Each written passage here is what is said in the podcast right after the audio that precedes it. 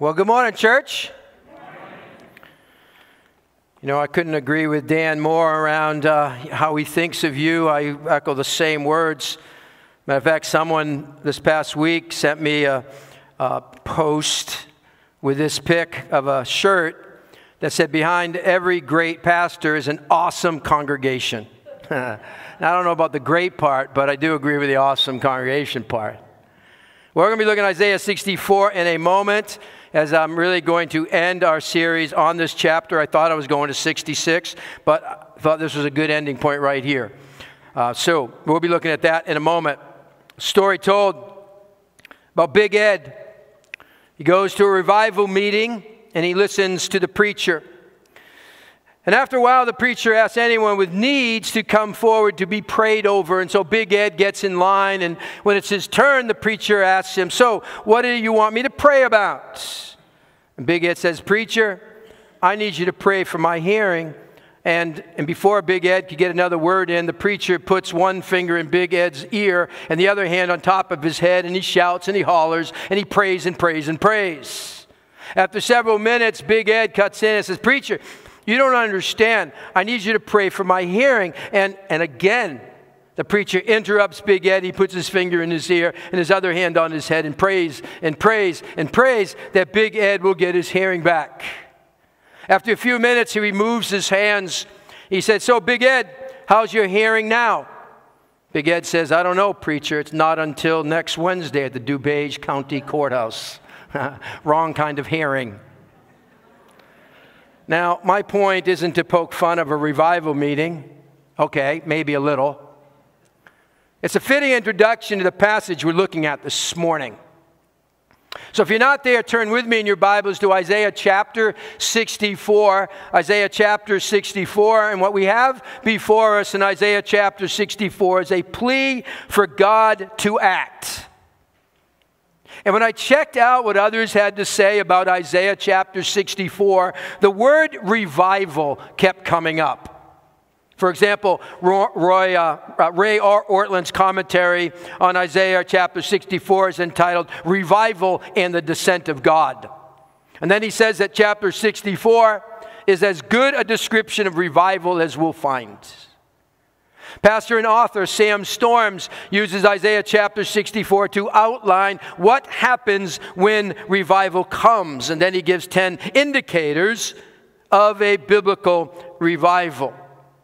And so the language of Isaiah chapter 64 would certainly lead us in that direction because it speaks of God coming down.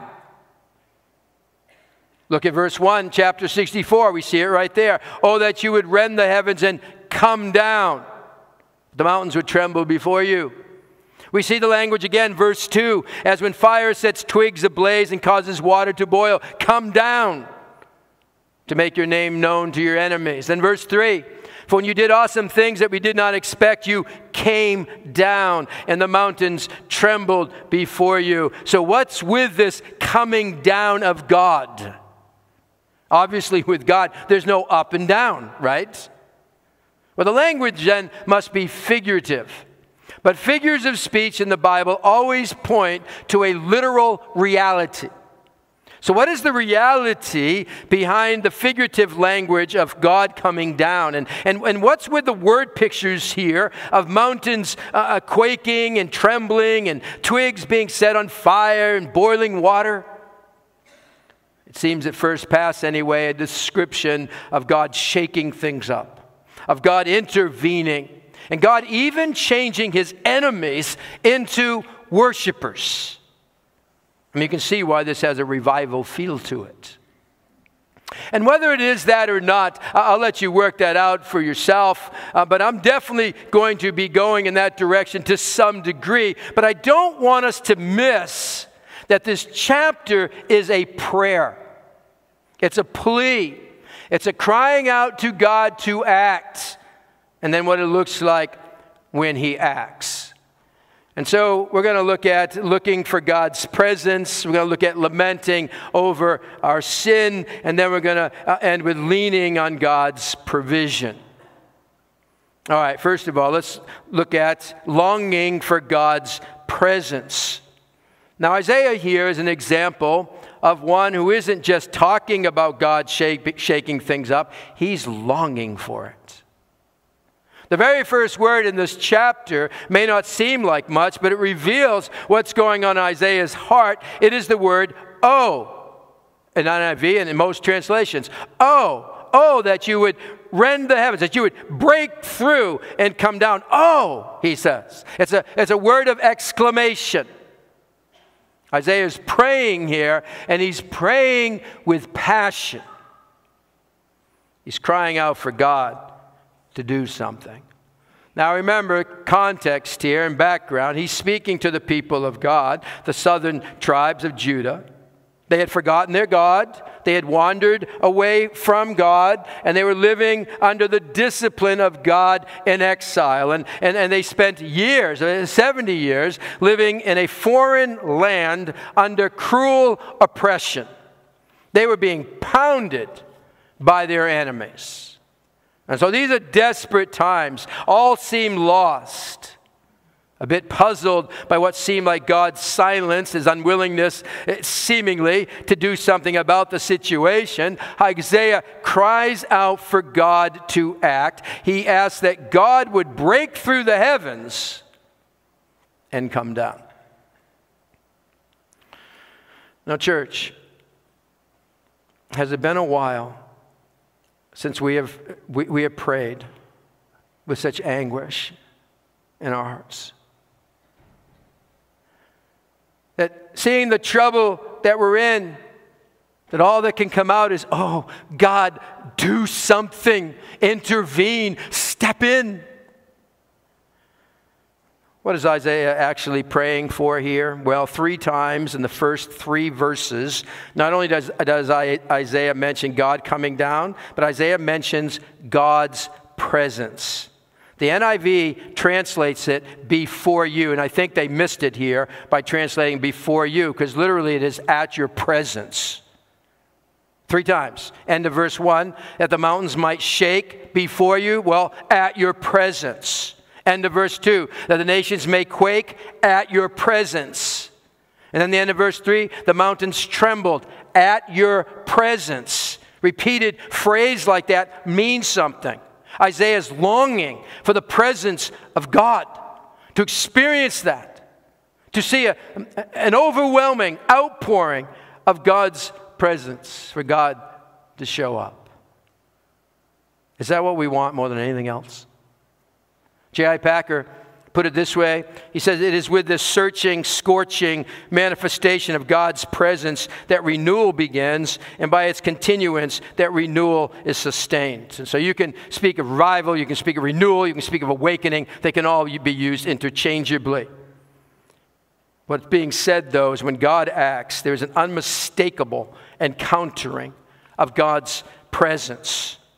For example, Jonathan Edwards, preacher during the time of the Great Awakening, the revival in New England in the, in the 1700s, he said this The town seems to be so full of the presence of God. There were remarkable tokens of God's presence in almost every house.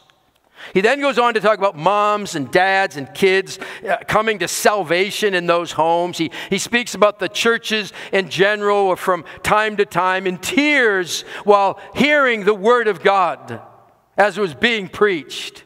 Some were, some were in tears, weeping with sorrow and distress. Some were in tears with, with joy and love.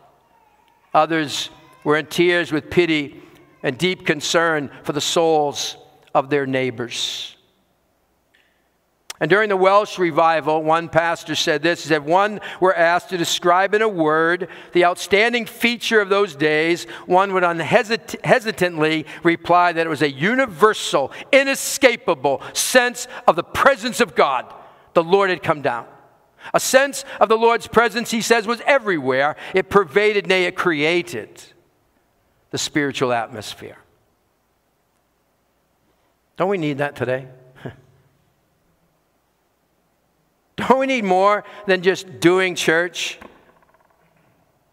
Don't we need a greater sense of God's presence coming down into our day to day experiences? Because frankly, this urgency and longing is absent in American Christianity. We are more than okay with our subnormal, mediocre condition. And just as in the 60s and the early 70s, when the church seemed to be stuck in a rut, getting rather stale, our nation was so divided that God came down through some crazy, long haired young people across the country who started running to Christ in some unconventional ways. The movie Jesus Revolution accurately captures, to some degree, this movement of God. There were thousands of improbable conversions Something nobody expected. Because when God shows up, when His presence is experienced, listen, it may shatter all our categories. During a worship service in a Stoic traditional church where it was frowned upon to show any emotion, there was this newcomer to the church. He was moved by the message and he said out loud, Amen. Few folks disturbed by this man's outburst, outburst just glared at him. A few seconds later, and even louder, he shouted, Hallelujah!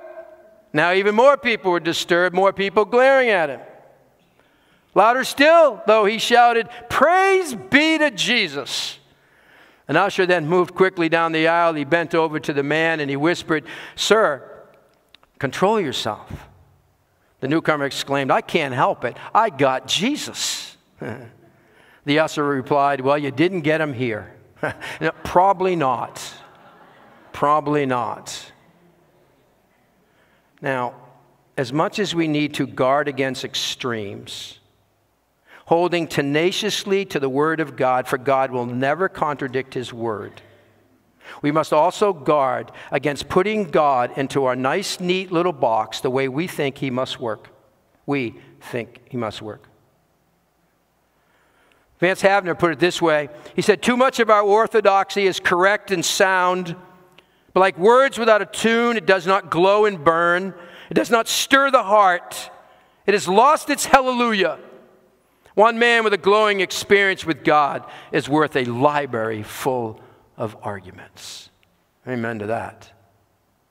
Let's pray that God would come upon his church today, that God might do something unexpected.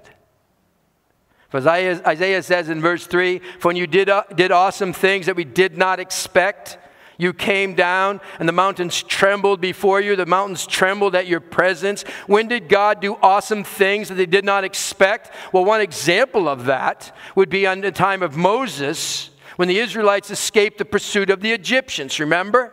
What happened? Israel was cornered at the Red Sea. The Egyptian army was chasing them, about to overtake them. The sea then opened up and they went right through it. That was the last thing they expected. But it was there, Scripture tells us, where God made his presence known. Isaiah's pleading with God, do that again. He's praying for God to break through. And that's why he says in verse 4 since ancient times, no one has heard, no ear has perceived, no eye has seen any God besides you acts on behalf of those who wait for him. He acts on behalf of those who wait for him. Now, there is a sense that God acts or works on behalf of those who don't wait for him, right? There's a, there's a common grace, theologians call it, that's given to all. There's a blessing, there are gifts that all people can enjoy whether they acknowledge God or not. But I think we have here, though, a special work promised to those who do acknowledge Him and wait for Him, that God invests more fully in those who wait for Him. So it begs the question what does it mean to wait for Him? Well, we've looked at this before, but let me, let me kind of break it down again for us. Let me first say what it isn't this waiting on God stuff. Waiting is not to be viewed as, as passivity uh, or as inactivity. You know, we kind of just fold our arms, we put our feet up, and we do nothing. That's not what waiting means. not biblical waiting. By waiting, it means we're trusting God for the, in the long haul. That, that it's as we saw last week to live according to his ways, to live in righteousness, expecting that God will honor that at some point and be true to himself. And that's why he says the beginning of verse 5 You come to the help of those who gladly do right, who remember your ways. God will work on their behalf, who remember their ways. Well, what does it mean to remember their ways? Well, it's to live according to God's ways. It's to wait for God to come through when everything seems against you. It's to wait and trust for God to act when in trouble. What happens when we don't wait for God? Well, we saw that theme throughout our time in, in the study of Isaiah. The people of God, they, when they were in trouble, what did they do? Well, let me give you one example of it. Back in Isaiah 31, verse 1, it'll be on the screen for you. It says, Woe to those who go down to Egypt for help, who rely on horses, who trust in the multitude of their chariots and the great strength of their horsemen, but do not look to the Holy One of Israel or seek help from the Lord. See, when in trouble, who or what do you want to work for you on your behalf? I mean, if, if everyone else around you were working on your behalf but not God, how would things turn out for you? And so often we pray as though it's all up to God, but then we live each day as if it's all up to us. Guilty. And it's left us what? Stressed, wearied, discouraged, defeated, joyless God acts on behalf of those who wait for Him. You see, even if no one else works on your behalf, God does. I mean, do you believe that? I mean, do you really embrace that? And what difference will it make tomorrow morning when you get up living that truth out in your life? That God will work on your behalf if you wait for Him. Are you longing for that? Are you longing for His presence just overtake you, to, to, to be have an awareness of his presence? Do you pray that his presence would be made known to others? That maybe you can, you can you know, be praying for yourself around this, but maybe you need to be praying for someone else. Maybe you can fill in this blank with someone you know. Lord, I want you to come down and make your presence known to fill in the blank. And then will you commit to asking God to really work in that person's life? Pray that God would act, turning even his enemies into worshipers. Can God do that? Can he do the unexpected? It's long for his presence. Secondly, you have here we have lamenting over sin. Lamenting over sin. We come to the lament part of Isaiah's prayer at the end of verse 5. Follow along with me. End of verse 5. But when we continued to sin against them, meaning those who were doing right, they were sinning against them you were angry. Now we'll come back to that idea later. How then can we be saved? Verse 6. All of us have become like one who's unclean, and all our righteous acts are like filthy rags. We all shrivel up like a leaf, like the wind. Our sins sweep us away. No one calls on your name or strives to lay hold of you, for you have hidden your face from us and made us waste away because of our sins. That is not a pretty picture. Four times in verse 6, Isaiah uses the word like. It's meant to provide for us a more realistic self awareness. To put in perspective, he says, as we're talking about all the other people out there and their injustice, he put in perspective, he says, We, people of Judah, people of God who should know better, you are like one who is unclean. You're, you're like a leper. He says, We're like filthy rags. Your, your, your righteousness is like filthy rags, polluted garments. Check out the, the word there. It's, it's, it's like as most disgusting as you can get. Now, this is not to say, by the way, I don't have time to really go here, but it's not to say that God is displeased with our works of righteousness. That whenever we do something of righteousness, God says, I don't care about that. That's ugly to me. That's not what he's saying. He's saying, even in our finest moments, we aren't as good as we look. And the people here, they were looking good, but it was a sham. A smokescreen to cover up their disobedience. That's like filthy rags. And he says, We're like a, a, a brittle autumn leaf that doesn't last. He says, We're like this, the wind. Our sins are like the wind carrying us in a direction we never meant to go. You see, the trouble, the trouble in, in, in, the world is in all those other people, right? All those bad people. God, you can just get rid of all those bad people. Life would be great. As if we're really any better. That's what he's saying. The truth is, we deserve as much judgment as everyone else.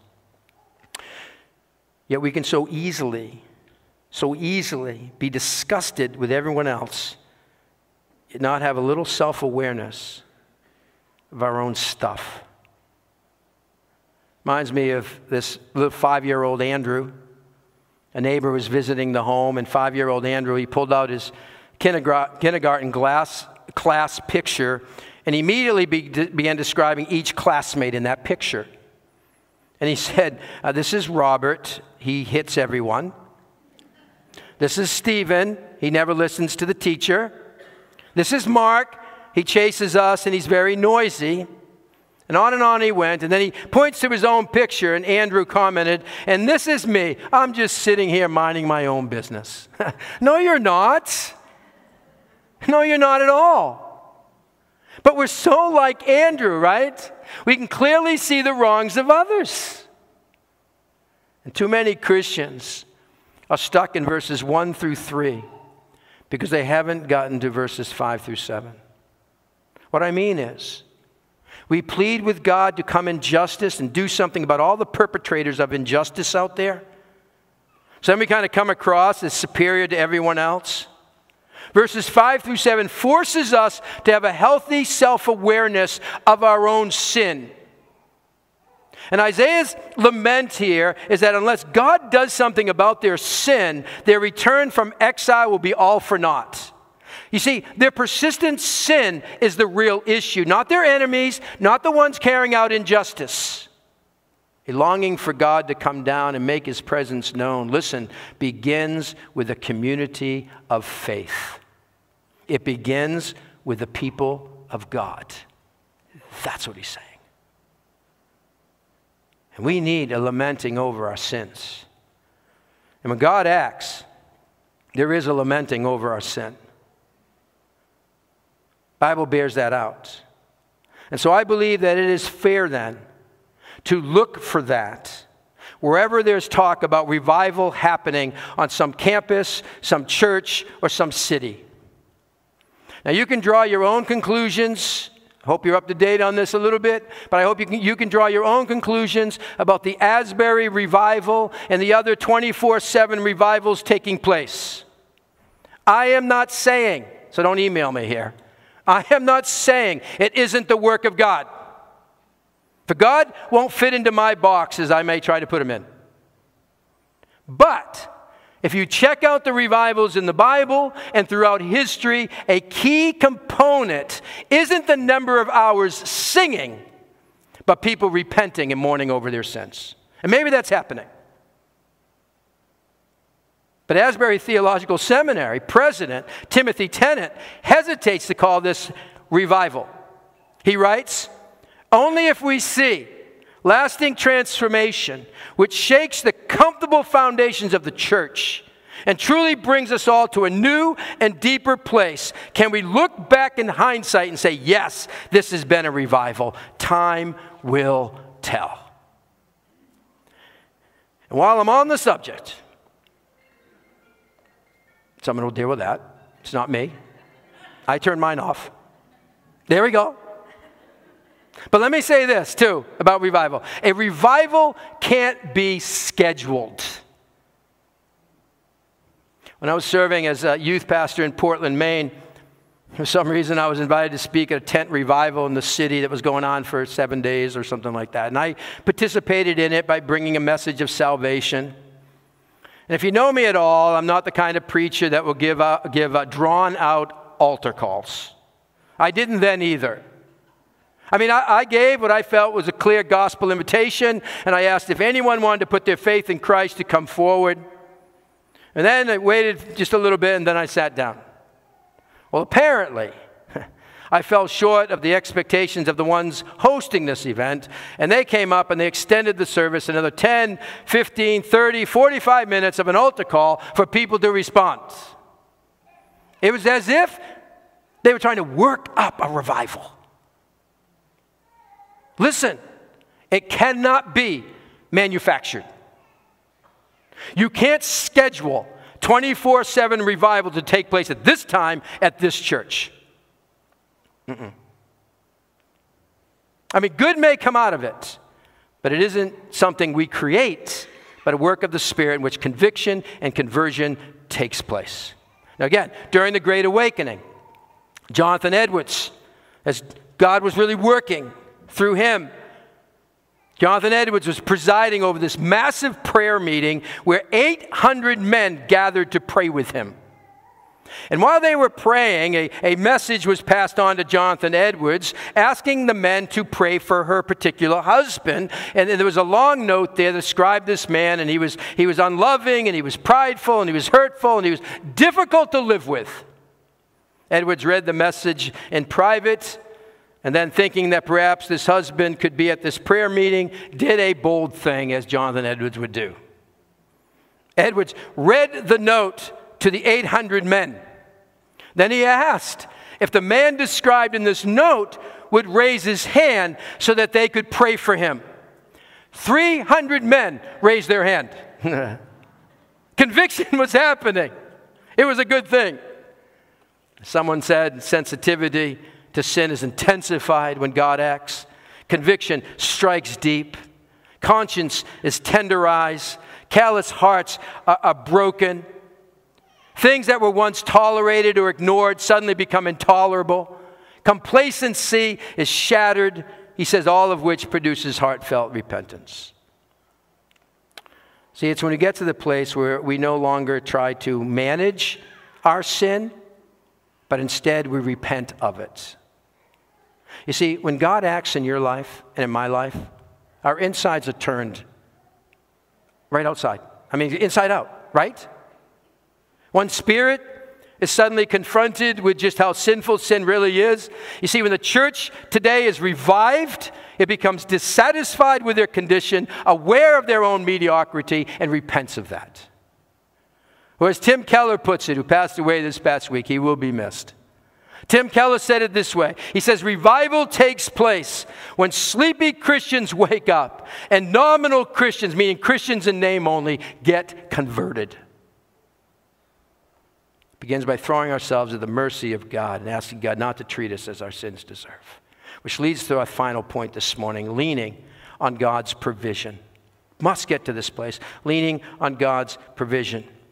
Now, I'm not going to have time to take all of this on, but look with me at verse 8. Yet, O Lord, you are our Father. We are the clay, you are the potter. We are all the work of your hand. Do not be angry do not be angry beyond measure, O Lord. Do not remember our sins forever. Oh, look upon us, we pray, for we are all your people. Then go down to verse 12. After all this, O Lord, will you hold yourself back? Will you keep silent and punish us beyond measure? What is this saying? It's saying that Isaiah expresses a radical need for God, that somehow God can create newness out of the mess they had made. But I want us to notice this their actions incited God to anger. Their actions incited God to anger. Anger of God is not popular today. Sinners in the, in the hands of the angry God that, you know, Edwards wrote about. No, we don't want to hear that. People don't want to hear about the anger of God. That somehow Thinking of the anger of God only leads to intolerance and violence. Actually, the opposite is true. God's anger gives us hope. How can we possibly live in a world filled with injustice with any hope at all if God weren't angry about it? Because God's a God of justice. He will settle every account, so that means I'm free of the need for payback for retaliation. It's been said this way the practice of nonviolence requires a belief in divine vengeance. Now, just to be clear, God's anger is not like our anger. I mean, there is a righteous anger that we can and should have, but so often, for honest, our anger is explosive, our anger is reactionary, it's out of control, it's ego driven. Our anger is this, this crankiness that causes everyone to tiptoe around us. That isn't God's anger. God's anger is a settled and fixed response to injustice and holiness, unholiness, and evil in this world. It's as C.S. Lewis put it anger is the fluid that love bleeds when it gets cut. Let that sink in. God says to his people, God says to us, I love you. That's why I'm angry. You see, we, we can't have a God of love only. As a matter of fact, as a matter of fact, if you are to ever grasp how loved you are, it requires you believe in an angry God. Stay with me, because here's the thing if we are to truly appreciate God's provision for our sins, we need to understand his anger over it. See, so when we understand that God is angry, that we can better appreciate his love for us. This is where we need to lean on God's provision. He provided one who would take all of God's anger and wrath over sin. No one expected that God would come down to this world, wrap himself in humanity, and, and die a criminal's death on the cross. No one expected that. No one expected that, that, that, that, dead Jesus would, would rise from the grave and, and he would send into heaven and he'd leave his spirit with us until he returns. No one expected that. But God's anger, we lean on this provision, folks. God's anger was satisfied with his greatest act of love by sending his son to pay the penalty for our sin. God doesn't leave us lamenting over our sin, he doesn't leave us there because we'd be in despair. He wants us to lean on his provision, that we are the work of his hand. That we are the clay in the potter's hand to be used by him as he sees fit. When God acts, there is a deeper appreciation for His grace and mercy. When God shows up and God steps in, it is then we are ready to serve Him. That is why we are here. Serve Him. Serve Him. And we end our study in Isaiah where we began. Isaiah chapter 6 is the very first week of the study. And, and Isaiah, remember that? He saw the one and only holy God. And he felt undone. He felt ruined. He was broken before God. He saw his own wretchedness. And Isaiah was never the same again because God broke through into his life. He saw the holiness of God. He lamented over his sins. What did he do next? He said, Here am I. Send me. I want to serve you. And as I said the very first week of the series, I'm sure you remember it. I had to write it down, I don't remember it either. So you're off the hook. But the very first week, he said, when you are profoundly touched by the grace of God and overwhelmed by the holy presence of God, nothing will stop you from serving Him. God acts, and we're praying for God to act. Are we ready for what that might mean? Are we prepared to say, God, show up, come down, break through? Because what might it ask of you? What might it ask of me? There was a man who visited with uh, Chip, Gypsy Smith, who was a, a known English evangelist. And he came to him and he asked him, You know, how do I have a revival? And Gypsy Smith replied, All right. Do you have a place where you can go pray? Yes, the man replied, I have a place where I can go pray. He said, Good. I'll tell you what you should do. Go to that place and take a piece of chalk with you. Go to that place where you can pray. I'm waiting.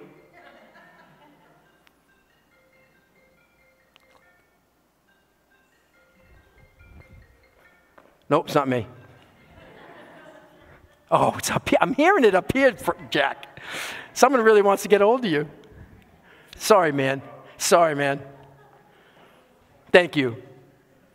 He says, So you have a place where you can go pray? And he says, Yes, I do. He said, Go to that place, take a piece of chalk with you, kneel down at that place, and with your chalk, draw a circle around you. And then ask God to send a revival on everything inside that circle. And then stay there until He answers it. Then you will have a revival. You see, we can say all we want. Oh, I wish our church was. Oh, I wish we had a revival in our church. To wish for corporate revival begins with an individual revival. Where does revival begin? Where does change begin? Right here. It begins with me. It begins with you. Where do you need the touch of the potter's hand to reshape you to be more the way he wants you to be? Bring it on, God, on that area of my life. Begin with me. Let's pray.